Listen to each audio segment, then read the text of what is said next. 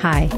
Welcome to the Holy Fuck podcast. I'm your host, Alexandra Roxo, author of Fuck Like a Goddess, creator of Radical Awakenings, transformational coach, and student of life.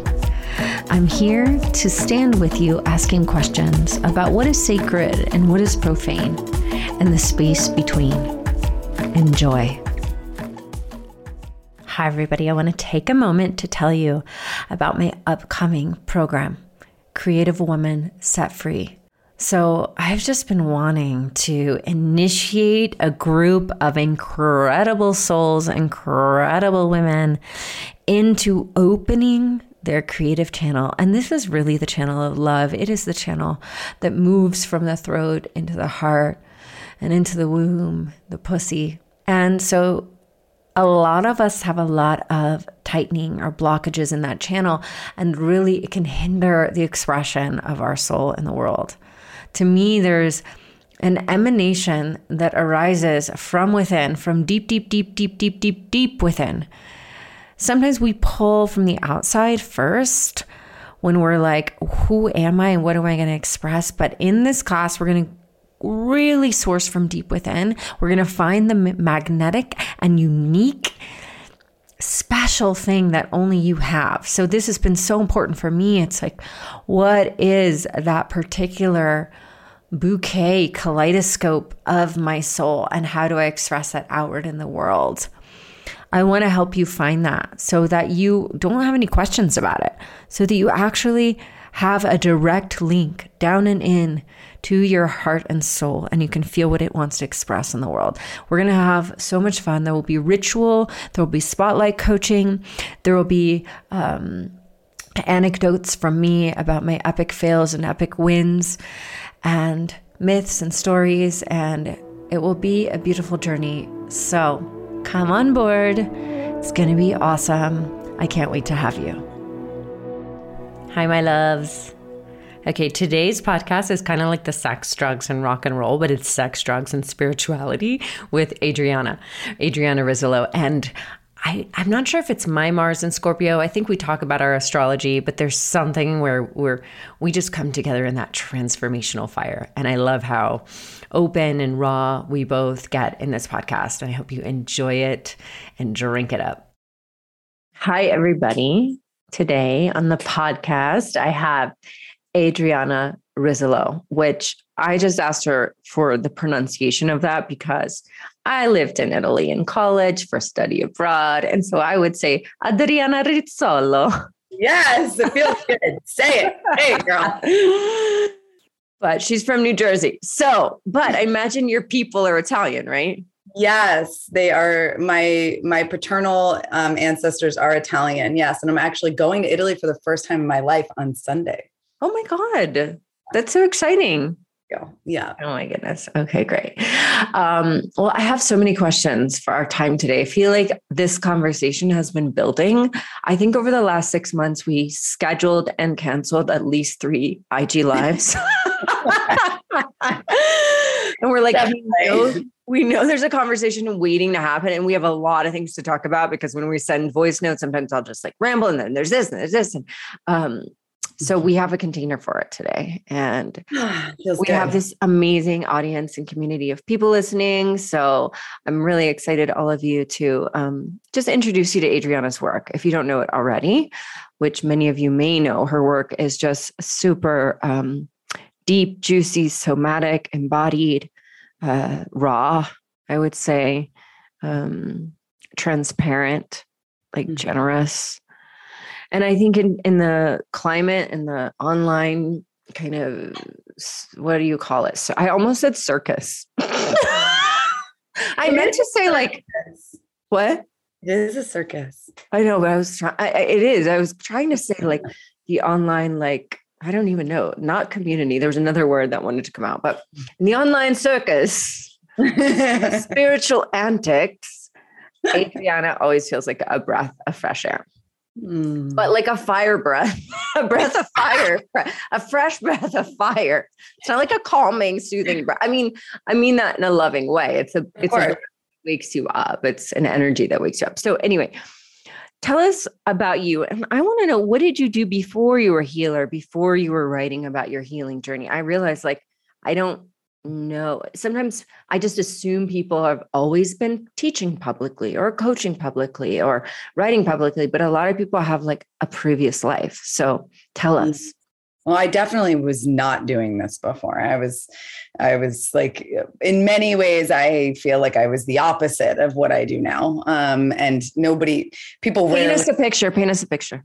Yeah, the the unexpressed is basically like where I lived. I lived in a very unexpressed state, but I was a hairstylist um, in New York for many years. Um, I began doing um, working in hair salons when I was 15 in New Jersey, where I grew up. And that kind of carried me through college. I went to college in New Jersey and I just kept doing it because it was easy. I was always kind of interested in like, I think naturally um, connecting with people. And I moved to Brooklyn and working in a hair salon. And it also kind of fit into my lifestyle of like sex, drugs, you know, rock and roll right. kind of vibes. What, like it, what hair salon was it in Brooklyn? I worked at a place called Woodley and Bunny in Williamsburg. Oh um, yeah, I definitely got my hair done there once. Oh my god, really? Yeah, that was yeah, yeah. the first place I worked at in Brooklyn when I moved. Yeah. I moved to Brooklyn from New Jersey with my girlfriend who I was living with at the time.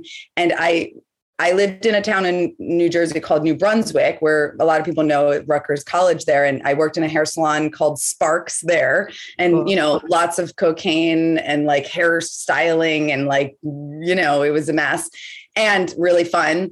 And then I started dating this comedian who I met, but I was also dating this woman and, you know, they didn't know. And he lived in Brooklyn, he lived in Bushwick. And classic. So I moved literally down. This is like how much of a psycho I am. I moved down the street from him with my girlfriend who didn't know that I was like fucking this man.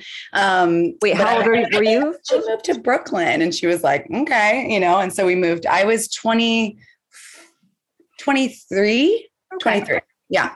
Um, and that's that's where kind of my New York life began. Um. And that was my, you know, my life up until I had been doing yoga, like uh, physical yoga from when I was like 18. Like my first yoga class was in New Jersey in like a basement, like a smelly, dank basement in Sayreville, New Jersey, like the back of a gym. You know, it was like a hot yoga thing. And I just remember I was like, what is this? This is like being high. You know, I was like super into being high, like coming from more of like a you know, in high school, like queer punk rock riot girl kind of vibe, um, lots of acid. And so I found yoga then, but it was very physical and it definitely wasn't taking me anywhere, you know, other than maybe getting some good exercise and yeah, it wasn't as, as a spiritual practice yet. Yeah. But I also was getting those first tastes. Yeah. Of, wow, I could feel good and be here. Like that was like, whoa, like without taking drugs without taking you know acid or mushrooms or all the other things i was uh, doing at the time. Um yeah. Yeah.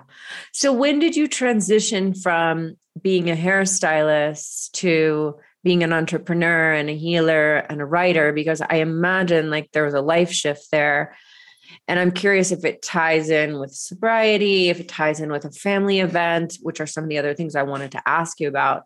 Um, what was that shift yeah. So it was a gradual shift, you know, as things are. I think like on social media, we see how like everybody's in spiritual entrepreneur and then uh, everyone else is like, how do I do that? You know, and, and as a coach, you know, you know, Alexandra, it's like, you're like, well, it takes time, you know, I mean, I think it should take time anyways, but it's, it definitely was a gradual process. Um, but there were some pivotal kind of monumental moments that really shifted my my consciousness around that. Um, one of them being uh, the passing of my dad when I was 24 um, and we buried my dad on my 25th birthday. So that was like a very big wake up because my dad was an addict but we were very close growing up. I'm a taurus. He was is a scorpio. And like he was just like we got my dad's birthday Yes, that's Remember right. That. You and my dad.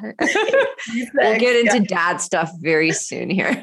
yes. Um, and so it was huge because I didn't know he was an addict. even though I grew up with him, right? And and it's very strange to all of a sudden it's like it was like the biggest gaslight of my life, literally, you know, because all of a sudden everybody was still pretending like that's not what happened. And I was waking up to what was going on. And I was like, oh, fuck, you know, and he did die of drugs. And so at that time, I was still like a cocaine, you know, hairstylist.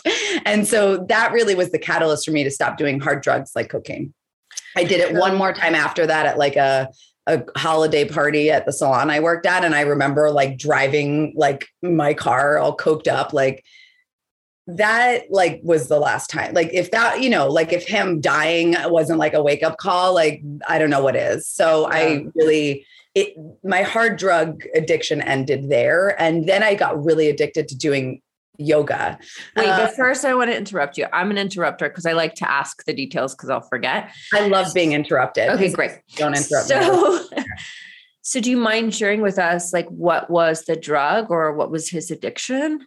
Yeah, so he I mean, it's complicated because again, it's like opening up a world of like muddled, you know, right. like, like alcohol and drugs and different right, like nobody alcohol, no. So my dad okay. it was interesting because he really I mean he was Italian, but like no, he never drank. He he had found um heroin at a young okay. age. So he but he was a functioning addict, which right. is you know, you don't usually make that connection. You think heroin, you think like Kurt Cobain, or you think like, oh, it's like you do it and then you die. But I mean, he functioned his whole life. I mean, he died when he was 56 and he started right. when he was a kid in New Jersey, you know, so he also yeah. had periods of his life where he was more healthy. Like I think yeah. it probably, you know, it wasn't as predominant. Um, he learned how to fly small airplanes at one point, which I I got him a flight lesson one time for his birthday and like it was just like an intuition I had and he fell in love with it and he started flying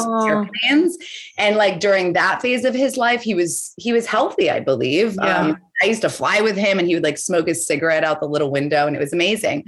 Um, but yeah, I think by the end, basically, when I was 17, I moved out. I moved in with my boyfriend who owned his family owned the liquor store next to the hair salon I worked at, and we kind of fell oh in love like at the dumpster at night. Out back smoking by the dumpster. Totally, like taking out the trash in the salon at night. He'd be like taking out the trash at the liquor store. And I was like, mm, you know, who are you?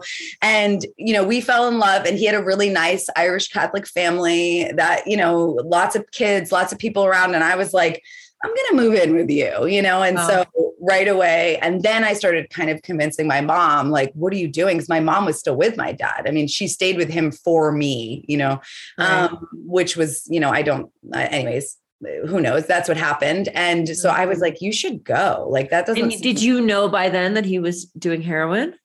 I didn't know consciously, but I think I I kind yeah. of I sensed it, but I also knew like my father was abusive physically to everybody but me. Like wow. I never received physical abuse that I remember. Um, and he was physically abusive with my mom, with my older brother. Like it, and so it was like right. I just kind of knew, I think, yeah. like without consciously knowing. Something's off. Yeah. Yeah. And so then when my mom left, he kind of declined. Um, yeah. There was like four years where he he moved. He sold the house that we grew that you know I grew up in, and that was like his. You know, yeah. Eh, he started selling things. He moved into a small apartment. He like you know never got a bed. He just kind of slept on the couch, and then moved in with my uncle who was also an addict who also wound up killing himself years after my dad died, and. Yeah. He, he, just gave up on life basically. Yeah, yeah. I watched him do it, but it wasn't like I, I didn't know that that was what was happening until you know in hindsight I can see. Yeah. yeah. Wow. I was young. I was like a baby, and I didn't.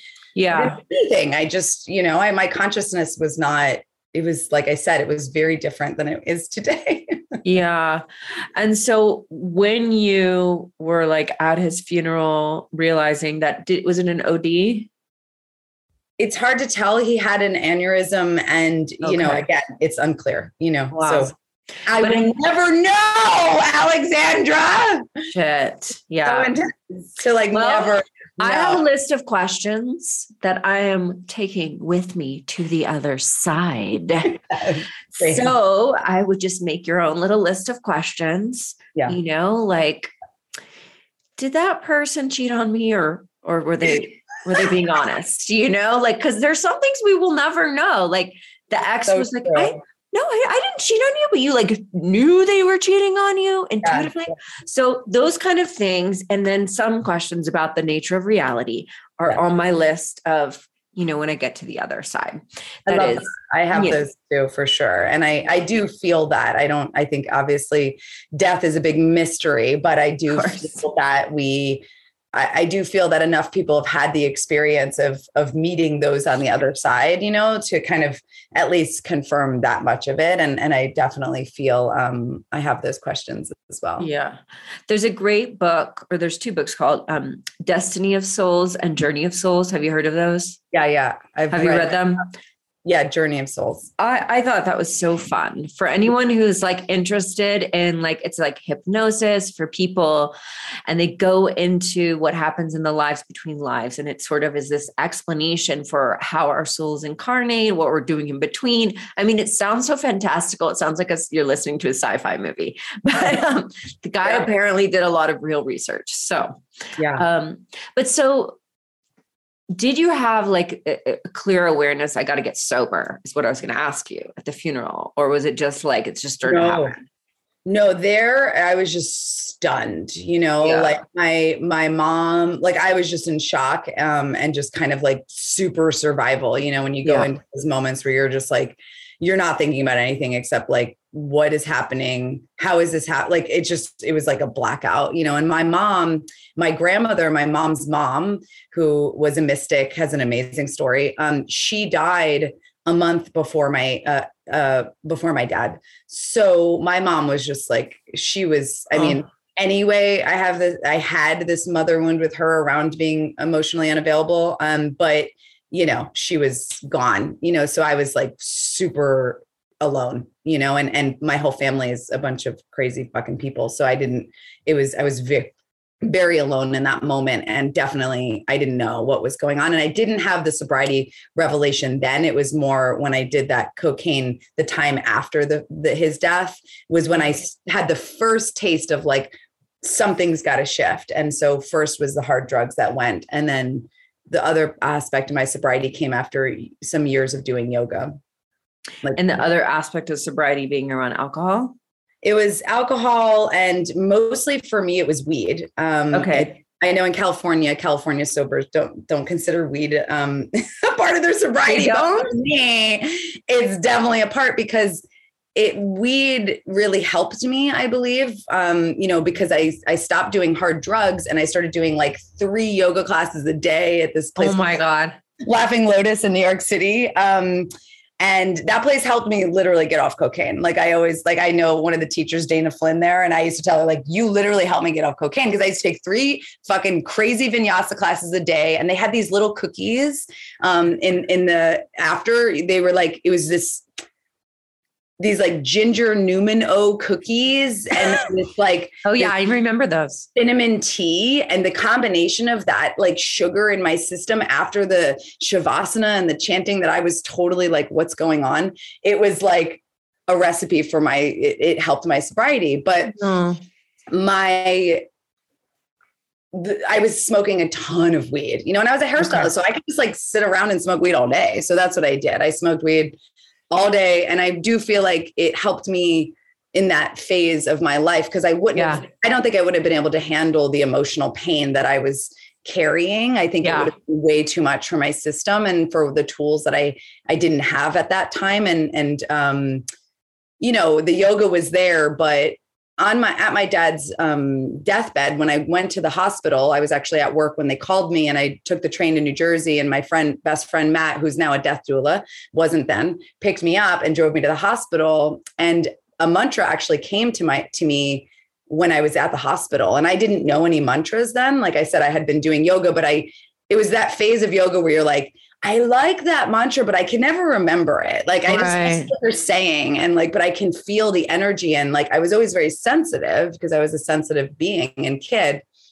And this that mantra Loka Samasta Sukhino Bhavantu started. It came to me when I was at his death bed, and it was very like it was kind of i think one of my first like subtle awakenings um, because i didn't even know how i knew it but i knew i think intuitively i needed to pray. And yeah. I grew up going to church with my dad and so i was really like anti-church and and catholicism because it was you know just didn't make any sense to me.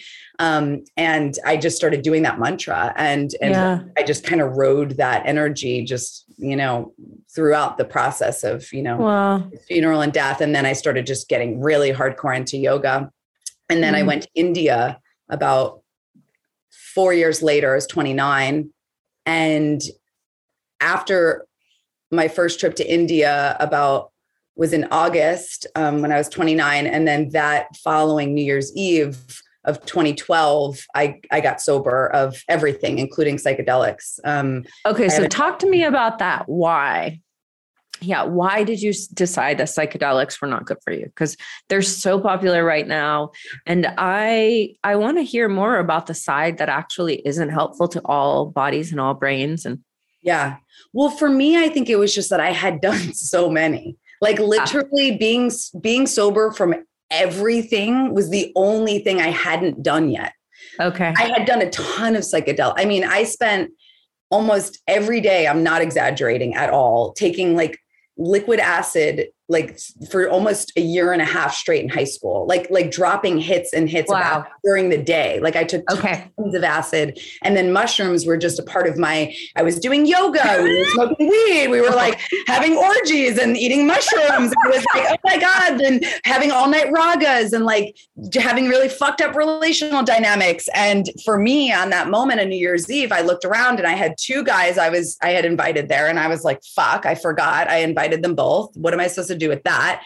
And I was like, it was like, it was kind of a beautiful scene. It was like early like yoga and like oh we're getting we're doing psychedelics and we're experiencing God and we're we're singing and we're we're artists and we're like upstate and and it was beautiful in a certain way but I looked around and I was like I'm never going to be able to quit smoking cigarettes, first of all, which I had so much shame around because I, but I was then teaching yoga and I had so much shame around my voice because I smoked cigarettes. And it's weird, but I almost got sober from weed and psychedelics to stop smoking cigarettes. But what, yeah. the, what the real thing was that it was, I knew I couldn't use my voice in the way that I was meant to in this life if I was still doing all that. And I knew I wouldn't be able to have any sort of healthy dynamic or relationship with a man if I didn't just like clear everything away. And so it was definitely like a touch of grace in that moment. Like I didn't, wow. I didn't necessarily decide; it just happened. I was like, yeah. I'm done. But I had done, you know, I had gone to India. I had been doing right. like inner ritualistic right. work and shamanic work and all the all the all the mushrooms and everything too, right? It did aid me. Yeah, it did aid. I mean, it's something like Ram Dass talks about and Be Here Now. And it's yeah. a lot of different teachers have talked about, like, wow, yeah, that awakened me. I think that's amazing. That was beautiful and it's really different than it becoming a crutch as a way to reach god right like that's Absolutely. like that's the only thing that worries me a little bit about what i see in kind of the subculture of spiritual people conscious people burners da da da da is it becoming just like the quick easy way not to say that like that's not okay for some people. I really don't know.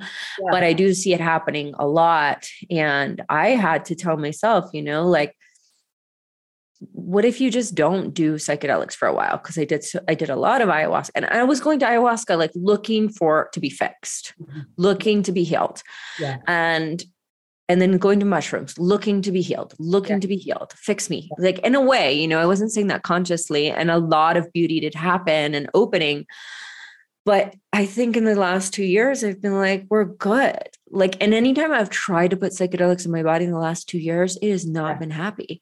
Like, yeah, I shit my brains out on a when I was like hiking, trying to take some. I'm like, I was like, this is not, this yeah. is not what my body wants. It's like, also it drops me into immediate like shadow work because I'm like Mars and Scorpio. I'm like, let's get this part going.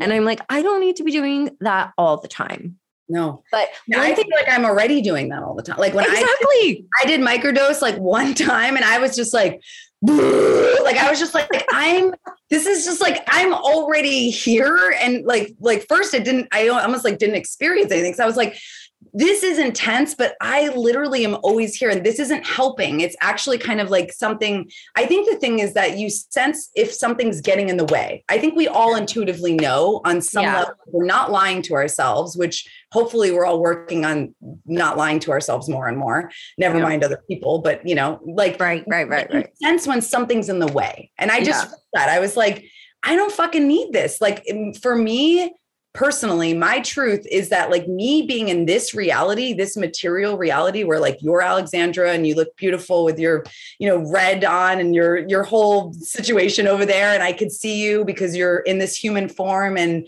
you're obviously a goddess but you're incarnated in this way and me over here you know it's like for for me to be in this reality is so psychedelic and so painful and so beautiful and so awakening. Like i feel like i'm having a spiritual awakening just because of how much work I've done to be here and because exactly. of my level of vulnerability and like I oftentimes will say like the most psychedelic shit for me is like human a human heart's vulnerability. Like that is the most powerful plant medicine there is and I believe that we are made of earth because that's yeah. obvious to me and if you explore your own inner workings or a lot of the traditional tantra that I've been initiated into and and and practice it's super psychedelic. If I'm it being is. with reality as it is, I just said yesterday, like, I'm having a spiritual awakening, like to my partner.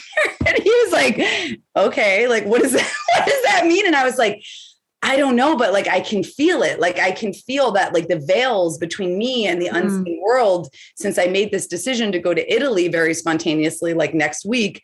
It's like all of a sudden I'm having a spiritual awakening. Right, right, right, right. Taking drugs, but it's like I'm choosing my truth. Yeah. And when I in something in alignment with my truth, it it awakens my it consciousness. So does. It so does. It's so true.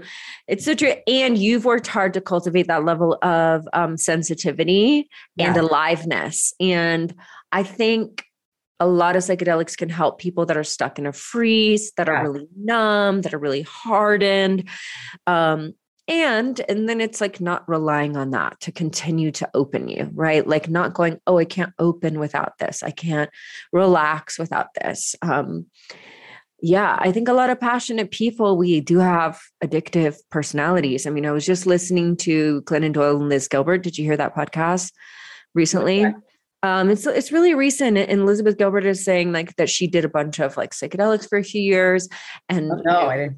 She has nothing bad to say about it, but she noticed that at the end of each journey, she was like, I don't want this to end, like because she preferred that type of reality to the one that she was going to come back to. Right. And that's not my experience in psychedelics. Mine is like, is this going to be over soon? this is hard work. um, yeah. But I do think a lot of people do experience that on MDMA, yeah. like, or something like that. I don't anymore, which I don't know why. It's like it doesn't make me happy. It makes me feel more anxious and, and disorganized and disoriented. But I think for a lot of people, it like provides them a window, right? And there's so many studies. And I definitely think that for people with um, you know, severe trauma, veterans, et cetera, right. there's so much incredible things that are happening. Totally. For people like you and me, and like maybe people in our subculture who are around the same kind of, I don't know, cultural experience as us, maybe doing MDMA and, and mushrooms every weekend.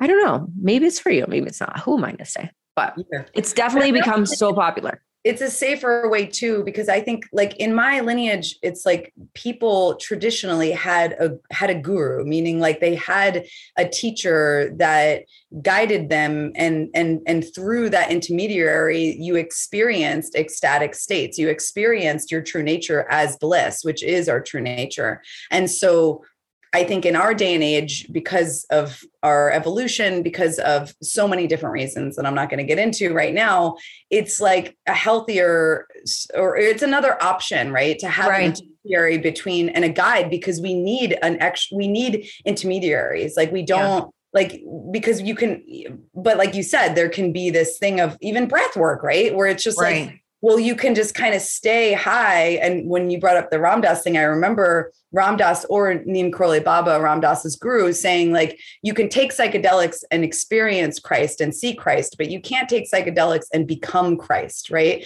Because I mean, unless you're on psychedelics constantly, right? So it's like embodied. you think you've become Christ, but then the next day you're back to you. totally. And then what happens in the back to you, right, is the reason why I think we're drawn to get out of our experience in the first place, which is our core wound, which is our love wound, which is our fractured sense of self. And yeah. I believe that we need our fractured sense of self to come into some some resonance of wholeness for us to really actually be the humans that we're here to be right and that's where like the path of the feminine of relatedness comes in and that's where the embodiment comes in because it's like in tantra Sally Kempton, one of my teachers, says like the goddess doesn't want you to just worship her; she wants you to become her. Mm-hmm. So if mm. I'm becoming this this vessel, this vehicle for alchemy, for transformation, for fire, which is what I am, and everybody has their own version of what that is, I believe.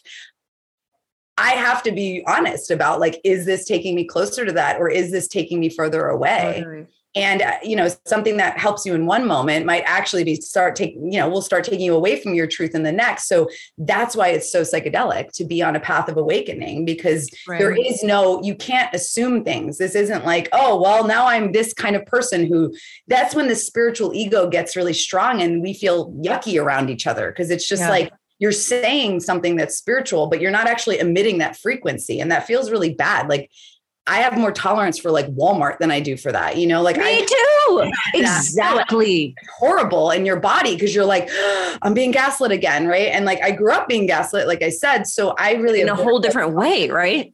Totally. And it's just yeah. like but it's the same resonance in the same way. And so I personally, this isn't just a judgment on others because I've done that. I've been that. If you, I look at myself 10 years ago, of course I wasn't as embodied in my vibration uh, in truth because how could I be? I've been growing, I've been learning. So it's not yeah. like it's not like a pointing a finger to shame ourselves and one another, but it's like I'm committed to living yeah. in this frequency and to yeah. acknowledging that this frequency is because I'm human and it's not just because I'm fucked up and I need to be fixed. It's because this is this is who we are. This is what we came here for, you know? Yeah. Yeah, I love that. And I think that you know, I've had these moments where when I am say at a really spiritual community or a group of people and I feel that gaslit resonance of like what is off here? These are supposed to be my people. Mm-hmm but then I like, you know, go to New York and go into some random, I don't know, restaurant, diner, bar, and I just feel so much love.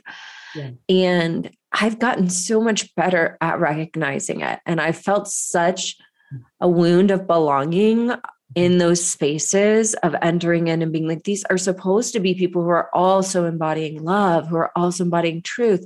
But why can't I feel it? Is it me? It must be me. I must be the one who's broken. I must be the one who's fucked up.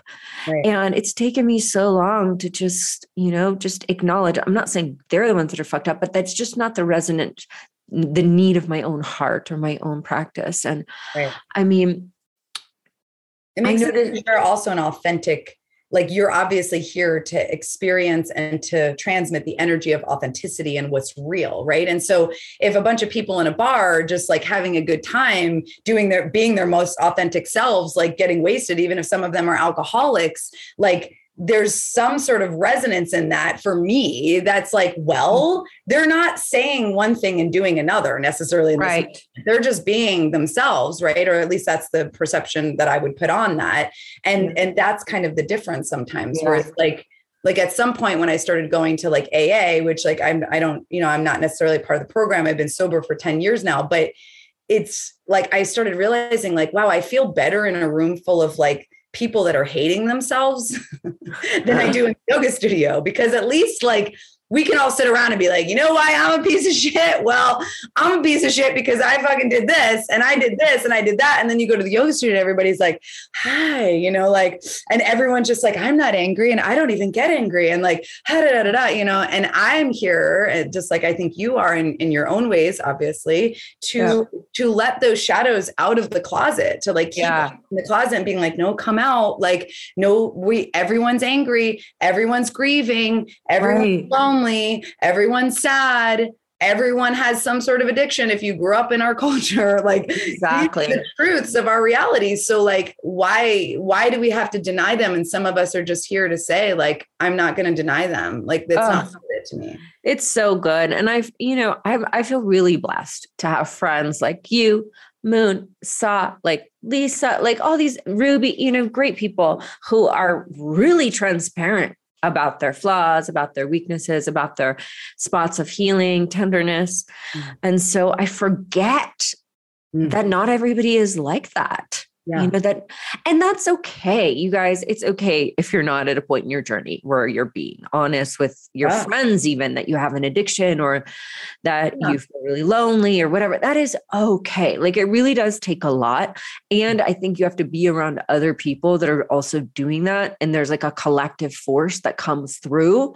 Um, if you're the only one in your circle of friends that's willing to go, guys, like I binge watched eight episodes last night till 4 a.m. And this is the fourth night in a row. Like I have a little bit of the, there's something happening, right? Or I'm oh just doom scrolling for hours, or yeah. you yeah. know, I binge on like, I don't know, gummy bears. And then, you know, it's like yeah. and if no one in your community is willing to have that conversation, then that is yeah. so oppressive. Find another community of people that are willing to have those conversations because the truth is, especially with women, like I work mostly with women, it's yeah. like when you put us all together, those are those are like the minimum stories, you know, binging, yeah. like cutting, rape, like I mean, the just the list is huge. I'm not saying that every conversation that we have with other women needs to be about our trauma. However, However, it's like However, it's part of the doorway to our embodied experience of our power, of like true power, not power in that patriarchal way, but the true essence of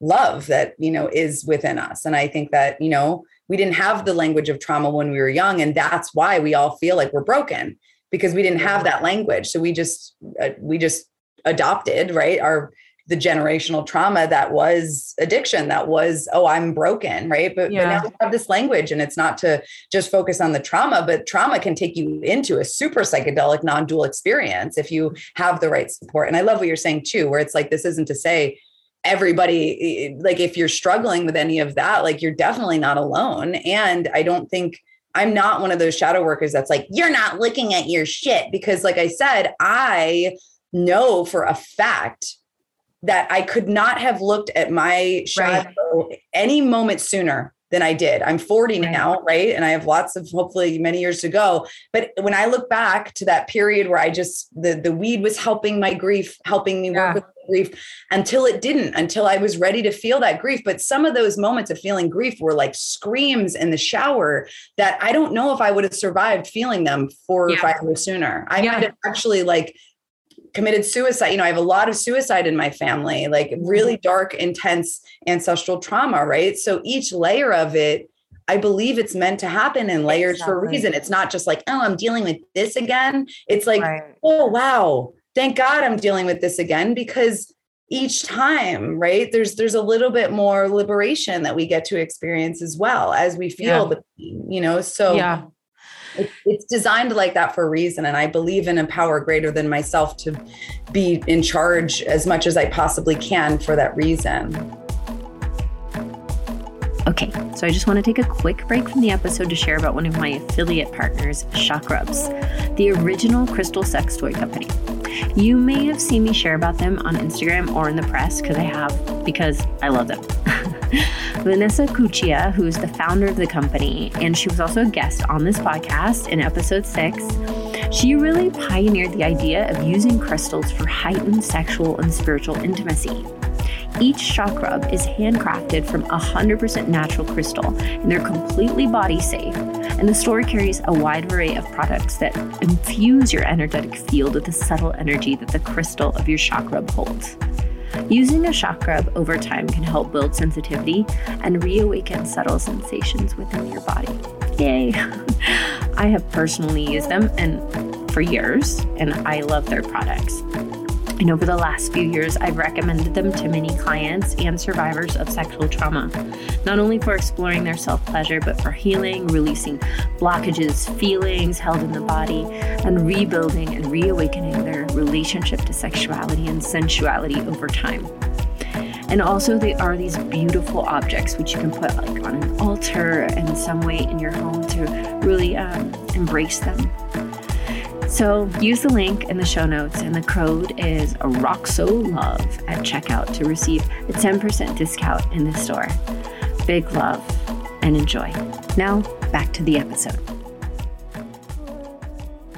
Oh my God, there's so many things that I want to keep talking about. So let's talk about, let's pivot from one of our favorite topics, trauma, to one of our favorite topics, sex. no, I'm sure we can do five podcasts on trauma, five on sex, five on, you know, addiction, whatever. Anyway, yeah. for a later date. But I did want to, you know, something that I explore in my work a lot, and I have for the last 20 years since the first play I wrote at NYU is the split between sexuality and spirituality, especially in the Western world. And um, I know that that's something that is integral to your work as well. I, I, haven't heard you necessarily put it in those exact words that I use, but I think you use your own words around that and that you do so much healing.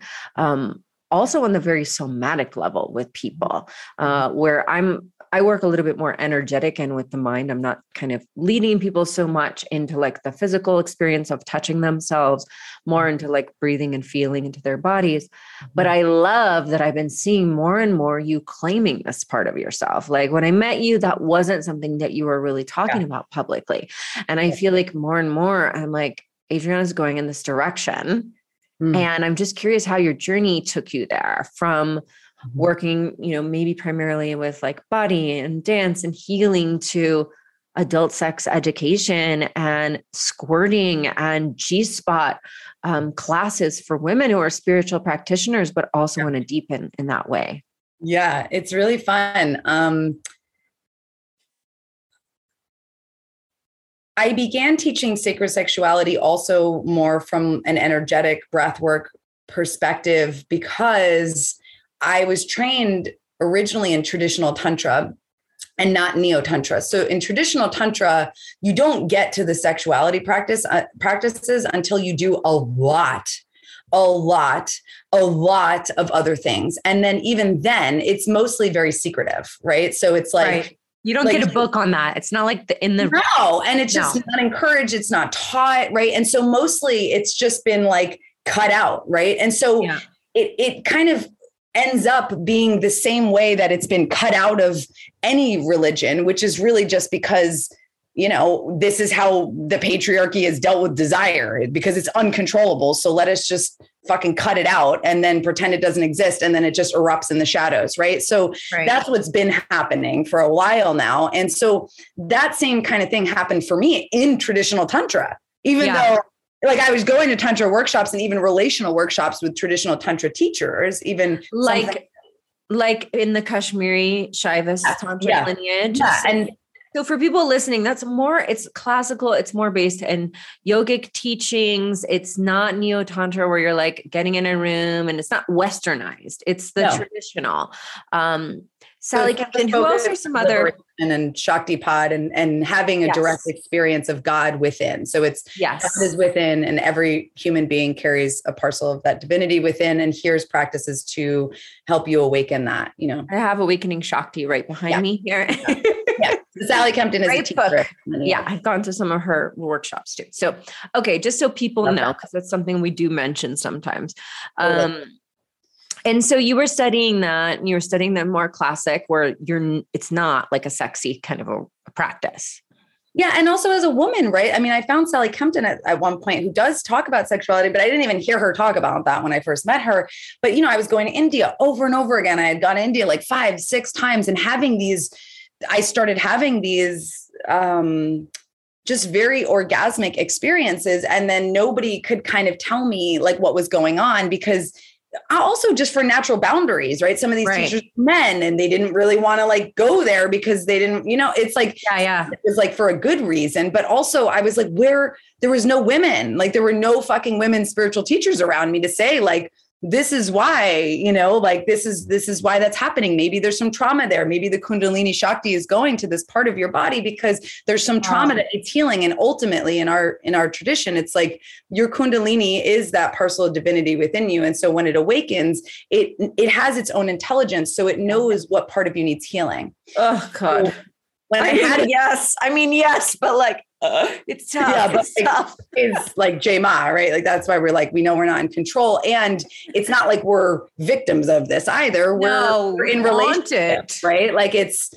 it's, eh, I mean, you know, there's, there's yeah. out there, but when I had that's the that's the offline nerdy conversation. Yeah, okay. Yeah, yeah. When we could put a pin in that for later. But when I had um, a Shaktipat experience, meaning like a big energetic awakening, I was in India and actually this ties into why i'm going to italy. And i had um, a mystical experience in a temple there um, in maharashtra this which is a, a place in india and in this very small goddess temple. And it's a small goddess temple. It's like this salmon colored like square concrete temple about halfway up this mountain that is a mountain to hanuman. And hanuman is the the god of of love and service and devotion in, in Indian mystical traditions. And at the top is Hanuman's temple, and halfway up is his mom's temple. Her name name's Janaki Mata.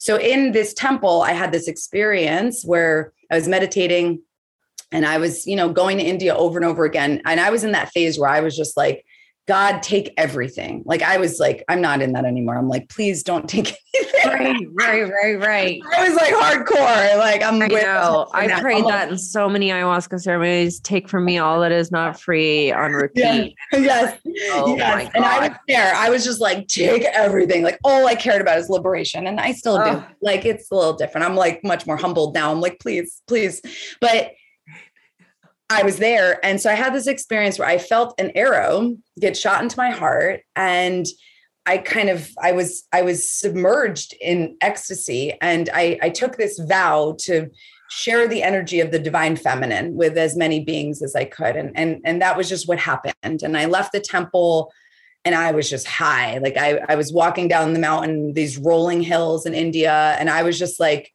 had this this this Rumi, of course, poem come to me of like, you know, the power of love came into me and I became as fierce as the lion and as tender as the evening star.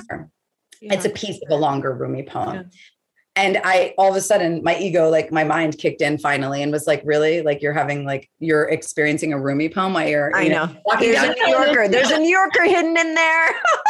I was like, yeah, you know, like I'm right. Like I was so strong, I couldn't even, it didn't even matter. I was like, yeah, bitch, that's what's happening right now. And great. Anyway, that experience of awakening, you know, is really probably like my biggest, because, you know, awakening doesn't always happen like that, right? It's slow, it's gradual. Not everybody has these big, crazy, mystical right. experiences. I happen to, because that's just my soul's journey, but not everybody does. So there's no comparison.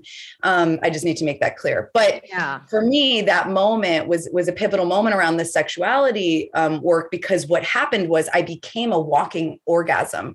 I became a fire mm-hmm. that was like, I was so turned on like all the time. And it was like, like people are like, wow, that sounds great. But it was not actually. Cause and, and part wow. of it is I didn't know how to work with the energy. And I didn't wow. really it was so big that even the guide at that time, you know, it just it wasn't. I just I was meant to really have to figure all that shit out by myself. Wait, wait, wait. What do you mean? Even the guide at that time?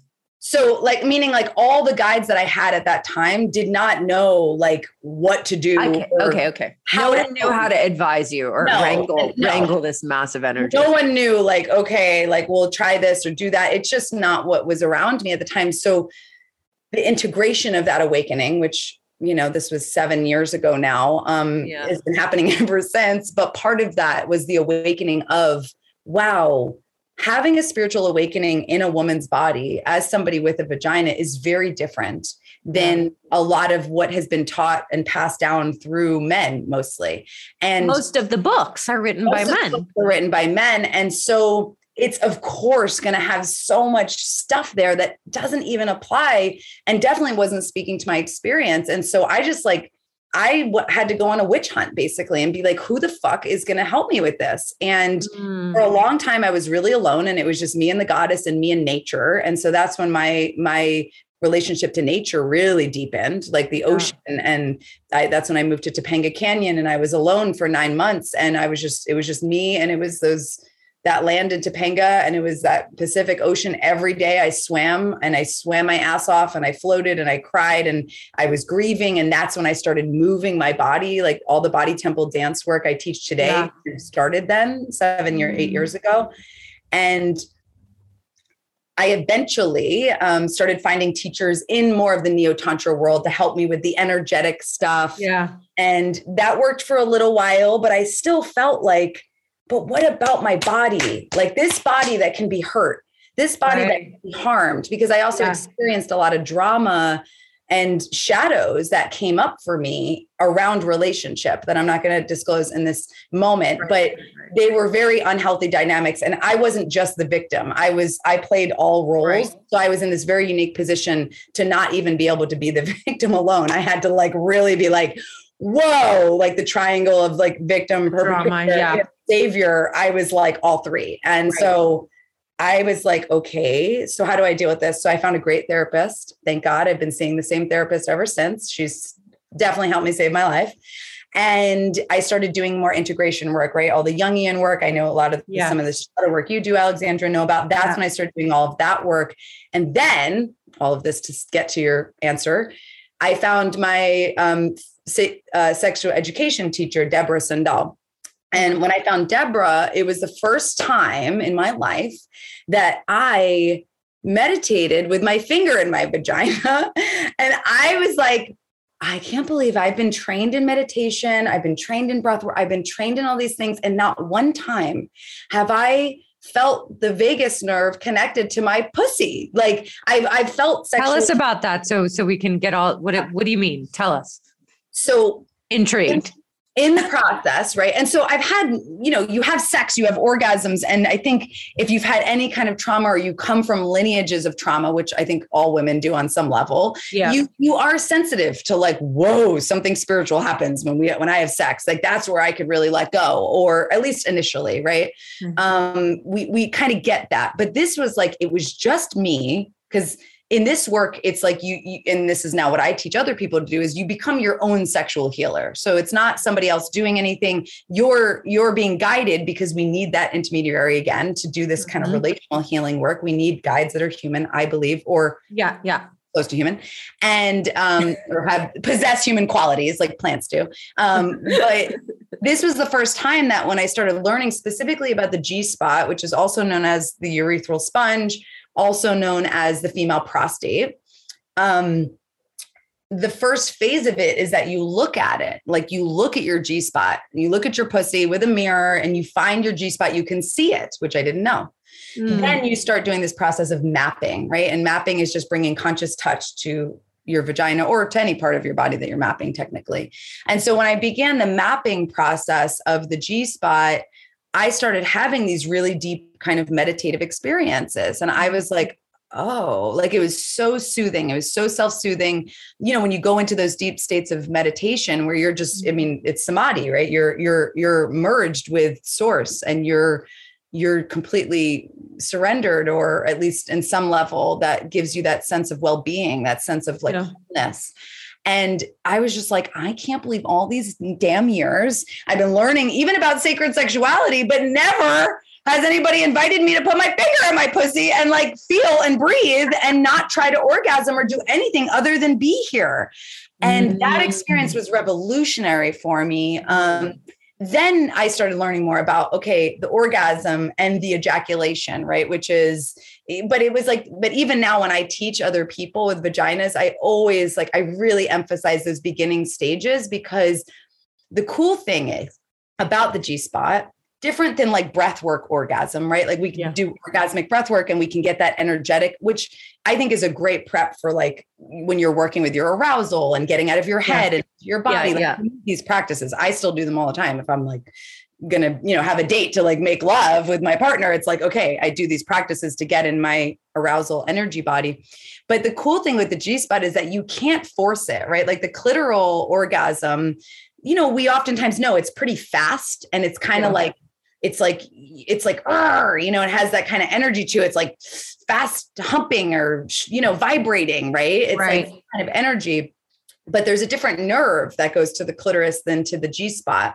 And the vagus nerve goes to the G spot, or nerves go to the G spot. Um, and so, one of the reasons why a lot of people with vaginas have a hard time with internal orgasms is because it doesn't really work like that. So, a lot of like fast, hard, pounding kind of um, energy, it oftentimes will numb our internal experience because it's not what's needed. What's needed is slow, What's needed is like, like the breath is not manipulating the arousal. The breath is helping the body to surrender to the arousal and uh-huh. to the orgasm. That's just the pleasure that's already there. Right. So it's not like, you know, so so even like a vibrator, it's like even that is like it's it's more of a slow process right um, which brings so much up it brings up so much rage it brings up so much grief which is also why i'm interested in it because i think many yeah. people are like well i don't have any connection to my anger i'm like well you start mapping your G spot, and I guarantee you, you're going to get angry pretty quick, right?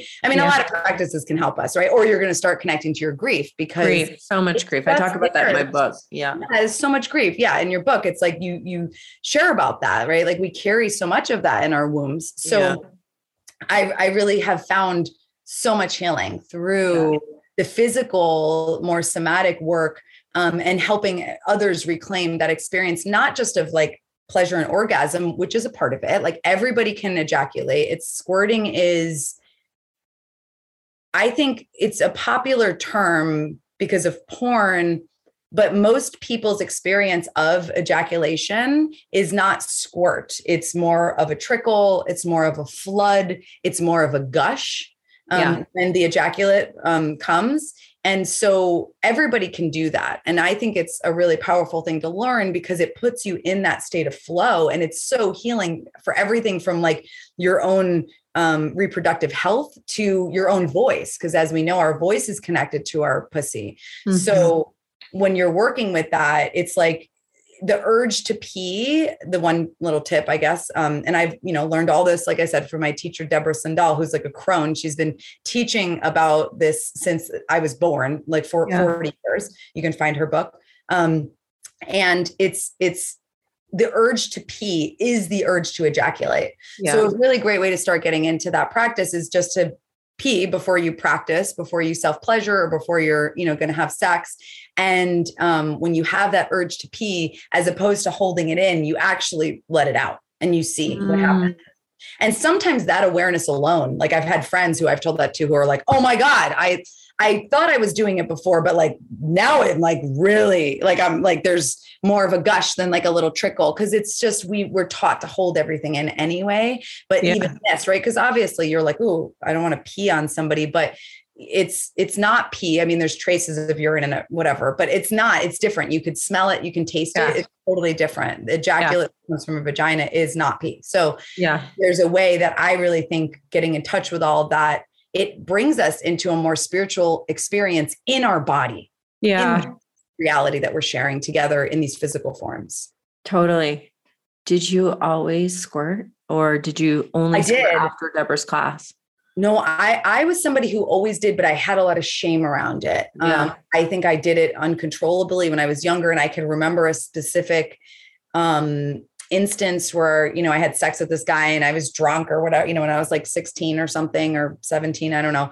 And I remember him being like oh you pissed the like he thought I like bad and I remember just being mortified and I had no idea right? Like right. the reason why I teach adult sex education now is because we didn't have that. I didn't have that. Mm-hmm. Most people like even the G spot the female prostate was erased from anatomy books in the Victorian age. So it's like literally doesn't it because it's there for pleasure and it's there, you know, to actually aid the, yeah. the process of our flow. Um, so mm-hmm. I held a lot of shame around it. So for me, it was a very uncomfortable process of feeling some of that shame, which, you know, yeah. wasn't new to me, but was new in a certain way where I was like, wow, yeah, like, and then it was just a whole it just brought me on this whole other layer of my journey around my sexuality, which, as we all know, mm. is so deep and is endless and is infinite. Gender and sexuality and all its full spectrum is it's so deep for all of us and and we all carry i think on some level some shame around it and i definitely do and and have around my sexuality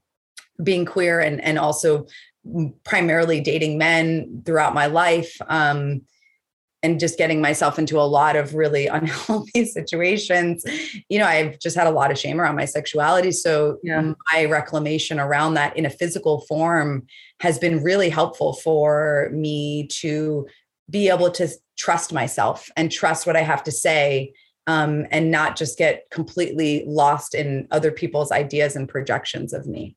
Yes. That's so so beautiful.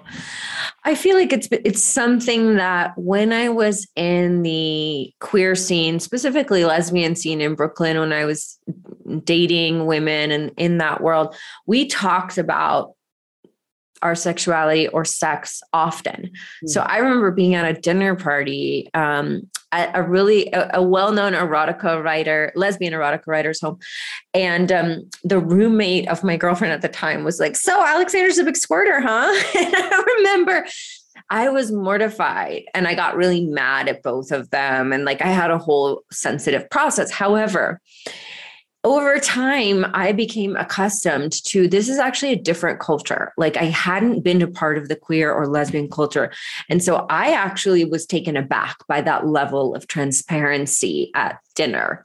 Mm-hmm. I mean, I don't know now. I mean, boundaries are good, people. We we need them in certain moments, of course. But there was something about that time in my life that I we were able to talk about those things. And I'm not sure if it was because it was primarily female body people, butch people, and some trans people as well. But mm-hmm. um, I'm not sure if it's because it was such a safe space that you could talk at dinner and go, you could go, oh my God, I got like this crazy, um, you know, amazing sex toy. And like, I just remember having them, them, I felt so safe and so at home mm-hmm. because I didn't have to leave this huge part of me out.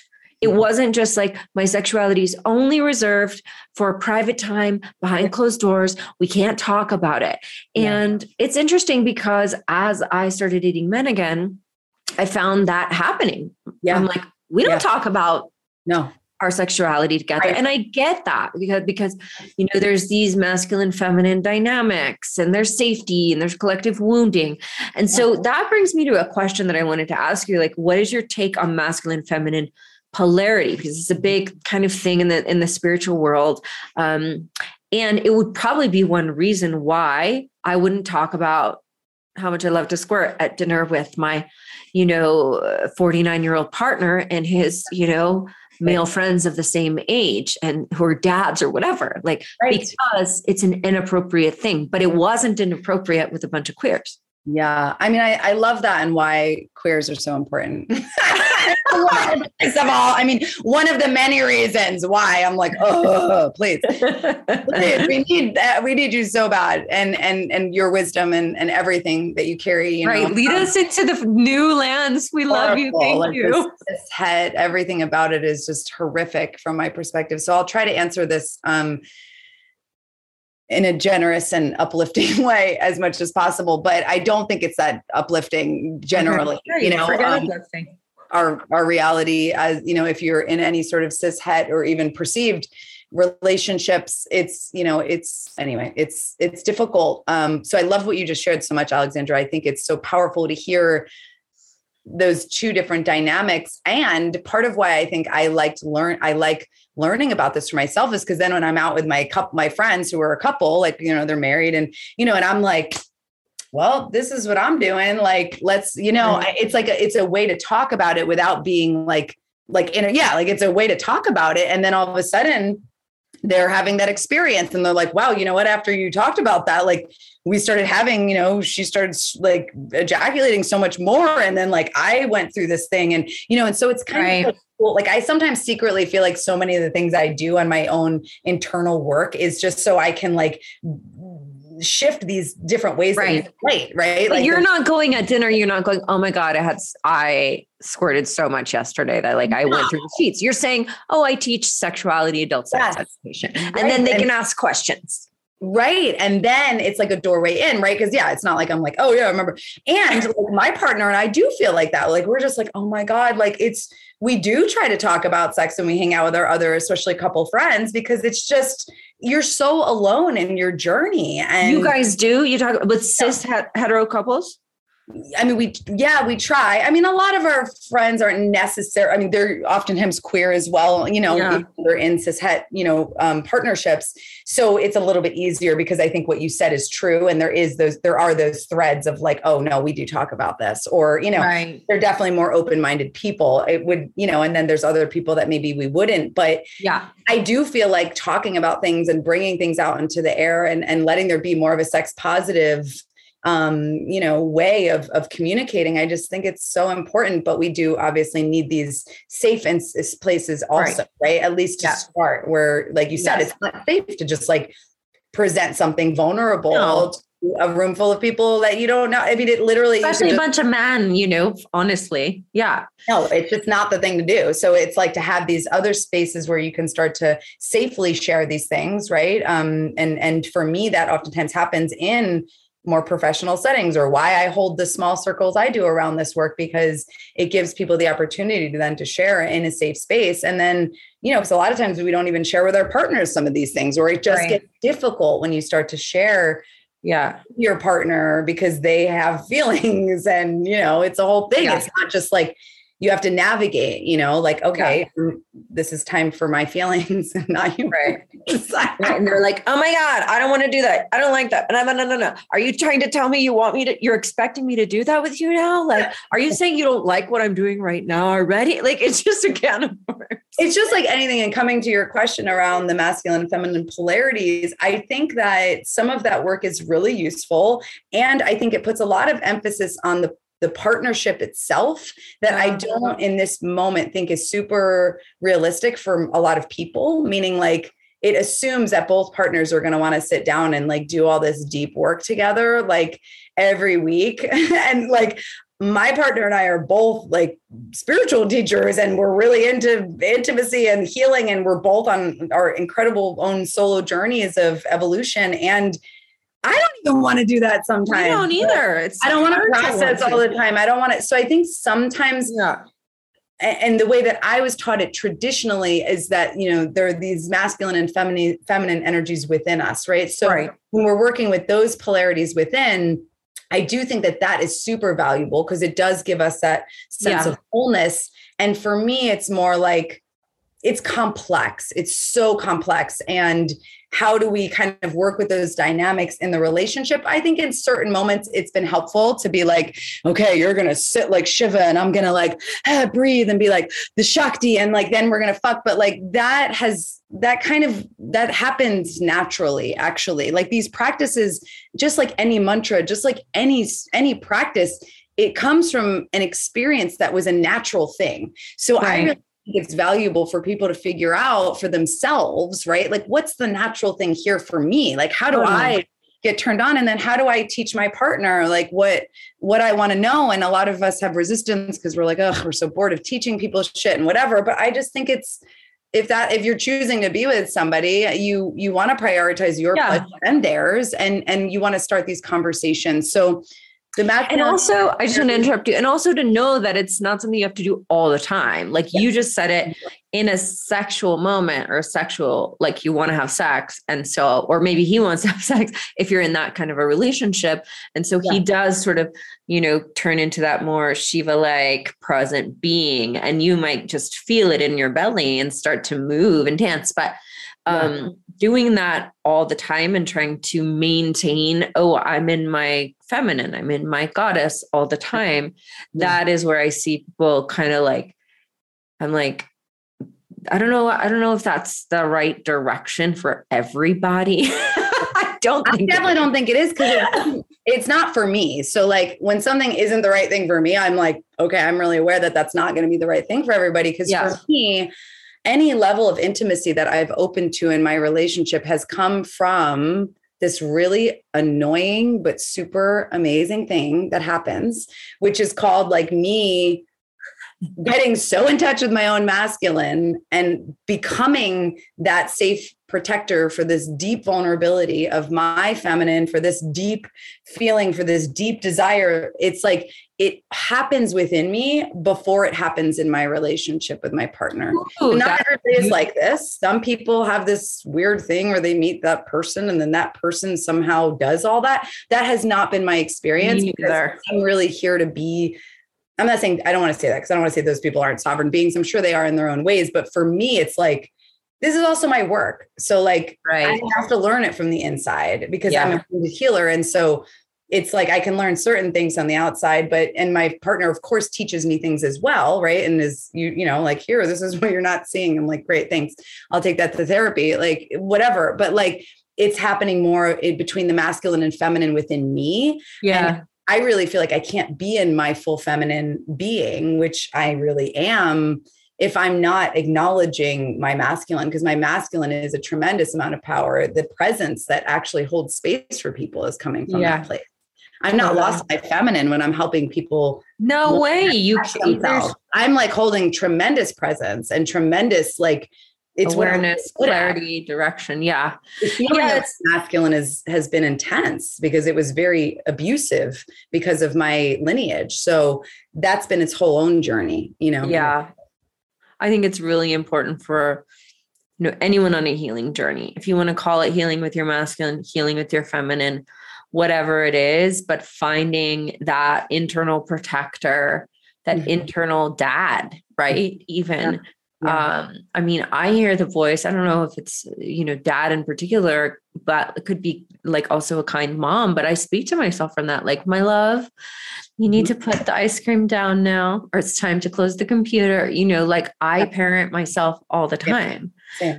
Um, and so you mentioned something to me earlier about how your father wound relates to your sexuality. Do you want to touch on that as we sort of move towards closing?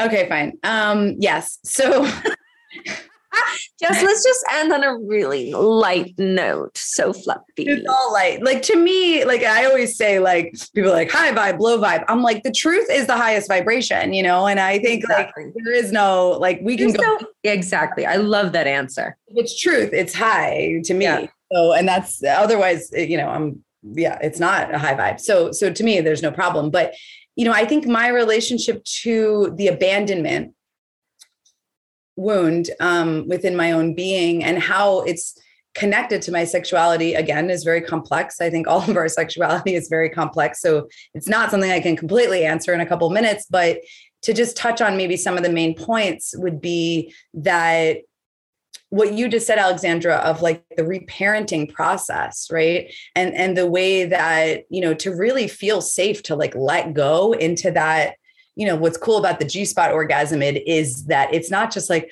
ah, ah, ah, you know it's not that kind of like ah, ah, it's like you know, yeah. like like head off in the garden at the fucking moon and you're just like I can kill you that's what the G spot orgasm. If Adriana was in when Harry met Sally, which I rewatched recently, you know, there's this scene where she does an orgasm in public. This is it. This is it. It's massive growling and howling. Mine is a lot of screaming. Like it definitely sounds like I'm getting, you know, I don't know. I wonder sometimes if the neighbors are going to call 911. Oh no, we've had my our neighbor was yeah after, shortly after I moved in with my partner, we had an incident with our neighbor who was like, "So I'm really happy for you guys, but our bedroom windows are like really." And we are like, "Oh my god!" I was like, "You're welcome," you know, um, because she's older and whatever, and her and her bless her heart for being honest. She's honest, and like take some of that orgasmic energy. Why don't you? So. Yeah you know i think that the the inner child healing and and it's kind of it's weird because like it, you know to put these things together but it's like to really surrender like we have to have if we're becoming conscious because there's ways of surrendering through our trauma bodies um, that actually uh, makes us like we have no boundaries right? So right boundaries. I can surrender to sex and orgasm and all types of situations, and it's no problem. But as we become more conscious some of us, those kinds of things start to actually, we're like, oh, wait, I'm just kind of re traumatizing myself through this experience and so what is really re- what is really true here you know and yeah. again it's complex it's not black and white it's not like oh your partner's never going to trigger your childhood wounding and that means the you're in the conscious partnership. That's not how it is. So it's complex but when we start to be able to see like wow I do need a certain level of of healing around my abandonment wound and on on the ways that I haven't felt protected by a father by an absolute love even by god right? So much of our god wound we were taught like god is the father you know if you come up some of us like we're raised catholic and you know it's it's horrific you know because you're just like what? This doesn't make any sense. I don't have a dick you know like what's going on? And mm. you know it's confusing so so really working with that that father wound even in that bigger way I, I really feel like it, it welcomes our sexuality into the room because it's just a part of who we are right? And we can't we can't fully embrace i think um, on some level our our wild wild feminine essence you know without having something to lean into that is steady you know? And for me it, it began on an energetic level like in a tantric way like connecting to shiva you know feeling like the mountain behind my body in india uh-huh. and then my yes totally oh, this mountain is my father, and like is the essence of love itself yeah. that is not going to leave. And like I'm going to lean into that, and through there, everything opens in me, right? And so it's like there there are these ways, and I'm talking more on a mystical level about the father, right? And then on a psychological level, I just think if you have, which I think a lot of people do on some level, some sort of father wound. I mean, I think we all have father wounds and mother wounds, obviously, but that element of reclaiming the father within you and becoming the father, right? Like the book I'm writing is like so much about like becoming my own father mm. and relating to my father in the afterlife and how a healed masculine, you know, provides so much permission for all of our freedom, all of our wildness, all of who we are, right? That we can't mm. totally, I don't think, expect another human being to hold for us 100% of the time. I just don't no. think it's actually fair because we're all human. So, how do we create these other places where we can actually experience that and then have our lives, you know, um, really reflecting the freedom aspect, right? Like I could bring the freedom of my sexuality to my relationship because I'm working on some of those things outside of the relationship as well. Yeah. Yeah, that's beautiful. I love the part that you said about just leaning into the mountainside and like I have it's helped me so much to work with the divine masculine energy um, in meditation, just to feel that feeling of being held in a way that I deeply crave, which me, my partner can do some of the time. But, you know, that I think is like when I read all these books about like attracting the partner and the conscious man, and I'm like, he's not going to be conscious all the time. Like he has things to do. He's not always just going to be there ready to like hold you while you're falling apart and be like, here, my love, let me stroke your head. You're safe now. Like, no, and if you're also queer, forget about it. You know, like right. my partner has feminine too. And so totally really triggering, you know, to be like, oh, yeah. I have to be the masculine with a man that's in his feminine. Like, I mean, come on, like this is insane, you know. So yeah. it's for us, it's much more fluid. So, you know, it, it's more interesting too, I think, you know, I think positive- so too. And I'm like, come lay on my chest, cry. Like I, I'm, I have a lot of energy to hold. I got you. Even though you might be bigger, bigger physically, like yeah. let me hold you, you know? Yeah. It's a process of vulnerability and intimacy. Yeah. For all of us, because we're all scared of it. So we have all these ways of you know protecting ourselves from it and so to really come into this dance of partnership and of understanding both you know who we are separate from that but also who we are inside of these relational dynamics i think is is it's necessary at this point of our evolution right because we can experience god i mean you can experience god in all types of ways but how do we really allow that energy of of love that god energy god is love to be infiltrated in more and more of our experiences of life you know and in, the day to day and like you said nobody's conscious. It's like the best you can have is that somebody will be there for you and show up for you most of the time. Like yeah.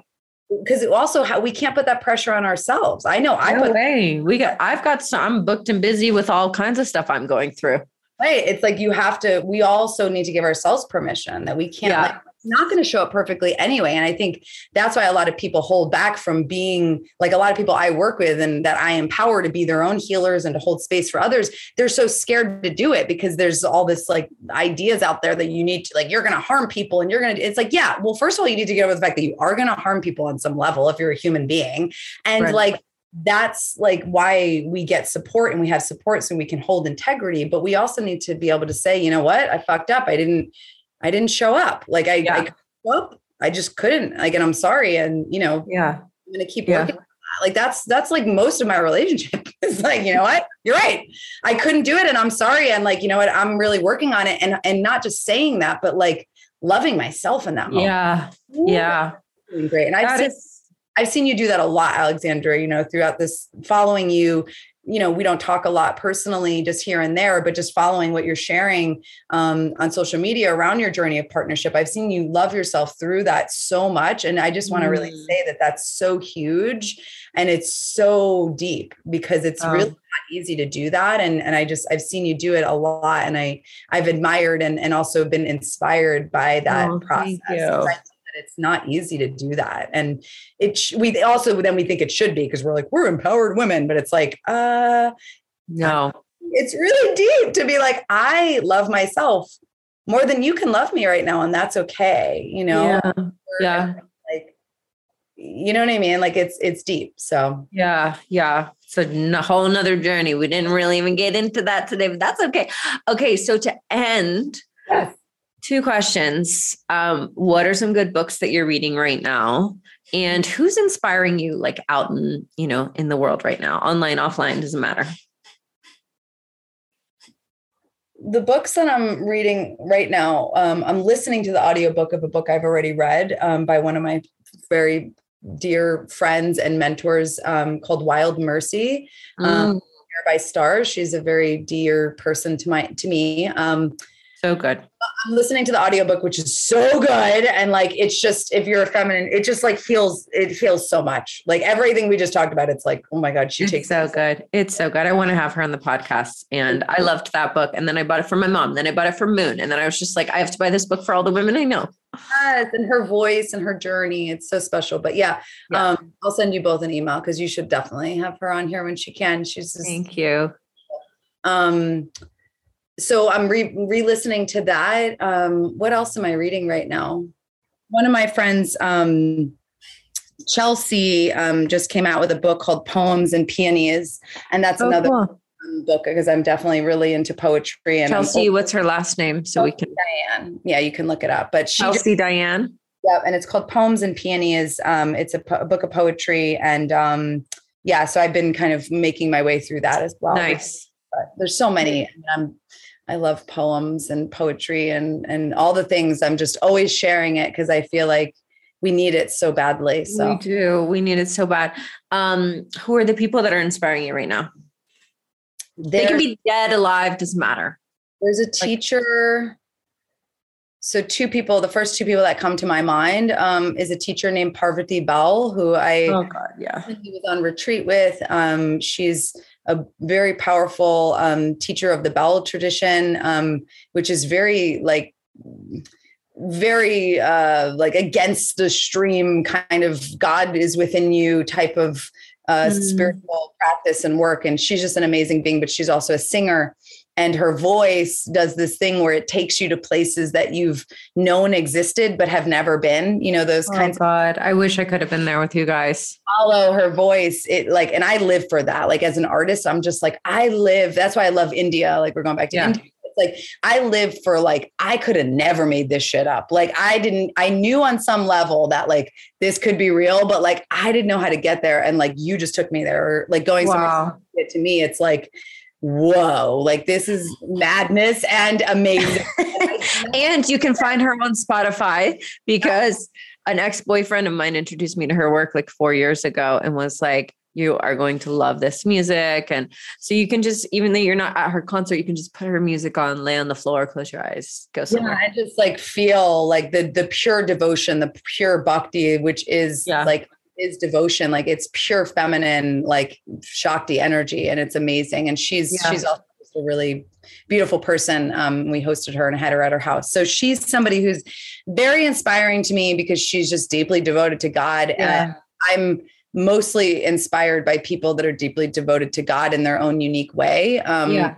Not a whole lot of other things that inspire me, but the other two people that come up um, are is a saint. So Saint Teresa of Avila, who right. that's that Shaktipat experience I had in the temple. After that, many years later, Mirabai was somebody I was reaching out to, and I was begging her to be my teacher, and she was like, "Well."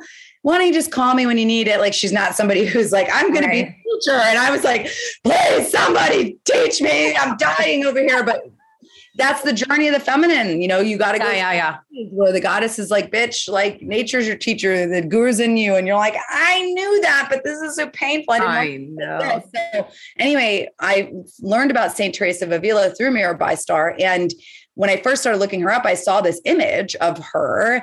Um, and there's this depiction of her being shot in the heart with an arrow. And this, and she, St. Teresa of Avila, tells the story of having this experience, which is the same what I had of being shot in the heart and going into this ecstasy that was so powerful that it was also painful. Wow.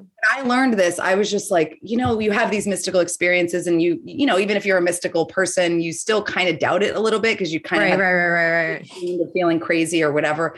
And so when I, I, and so that's part of why I'm going to Italy. I mean, I have, you know, to do my ancestral work there, but also to go to Rome because there's this, um, that statue is there. And so I want to just like, that transmission a little bit of her. And she's like in this ecstatic state. So oh I'm really connecting to, um, yeah, Saint Teresa of Avila. I mean, she was a Spanish um, mystic and poet, but um, that that essence of just like yeah. really deeply devoted to what we can't see, like being in this relationship with the mystery. Um, yeah. So healing to me. Oh, so good. Thank you so much for coming on today. Tell us what you've got going on and how people can find you and interact with you and learn from your wisdom. We always have things going on. Um, right now, you can find us at bodytemple.church. Um, but, you know, I lead movement and dance and we do retreats and all types of things um, and i do you know private coaching work with people but definitely instagram at art of loving you can always find me there or message me if you have questions about anything we talked about or want to just share what what stood yeah. out to you? I really i do my work for people. I don't do my work for me entirely. I really although yeah. that's it um, i really love hearing people's experience and i really love knowing what what lands for people and what resonates i do too. Like you guys you can always dm me and don't be afraid. I'm a manifester, so apparently people are a little bit more intimidated by my aura, but don't be. Yeah, message me, message Adriana. We have good boundaries. So if you message us a hundred times, we're really good at boundaries. We'll be fine. Totally fine. And I'm hold back. Love it. I have the same thing. It's funny that you said that about the manifester because I also have that. I think it's so much of the solar energy. It does kind of yeah, I, I, could see how that would make that. Cause sometimes I feel like, why is that? Cause then when people meet me or they talk to me and they're like, oh my God, of course I could talk to you. I'm like, yeah, obviously. Like that's what I think. I'm like, I'm so approachable. What do you mean? I want to know your experience. It's so cool to me and, and it's so powerful, just as powerful as all the things I learned in my somatic trauma trainings. And it's just as it's just as interesting and as powerful and transformative for me to hear what someone else's direct experience is. You know, it's yeah. it's to me. Me too, always. I love it.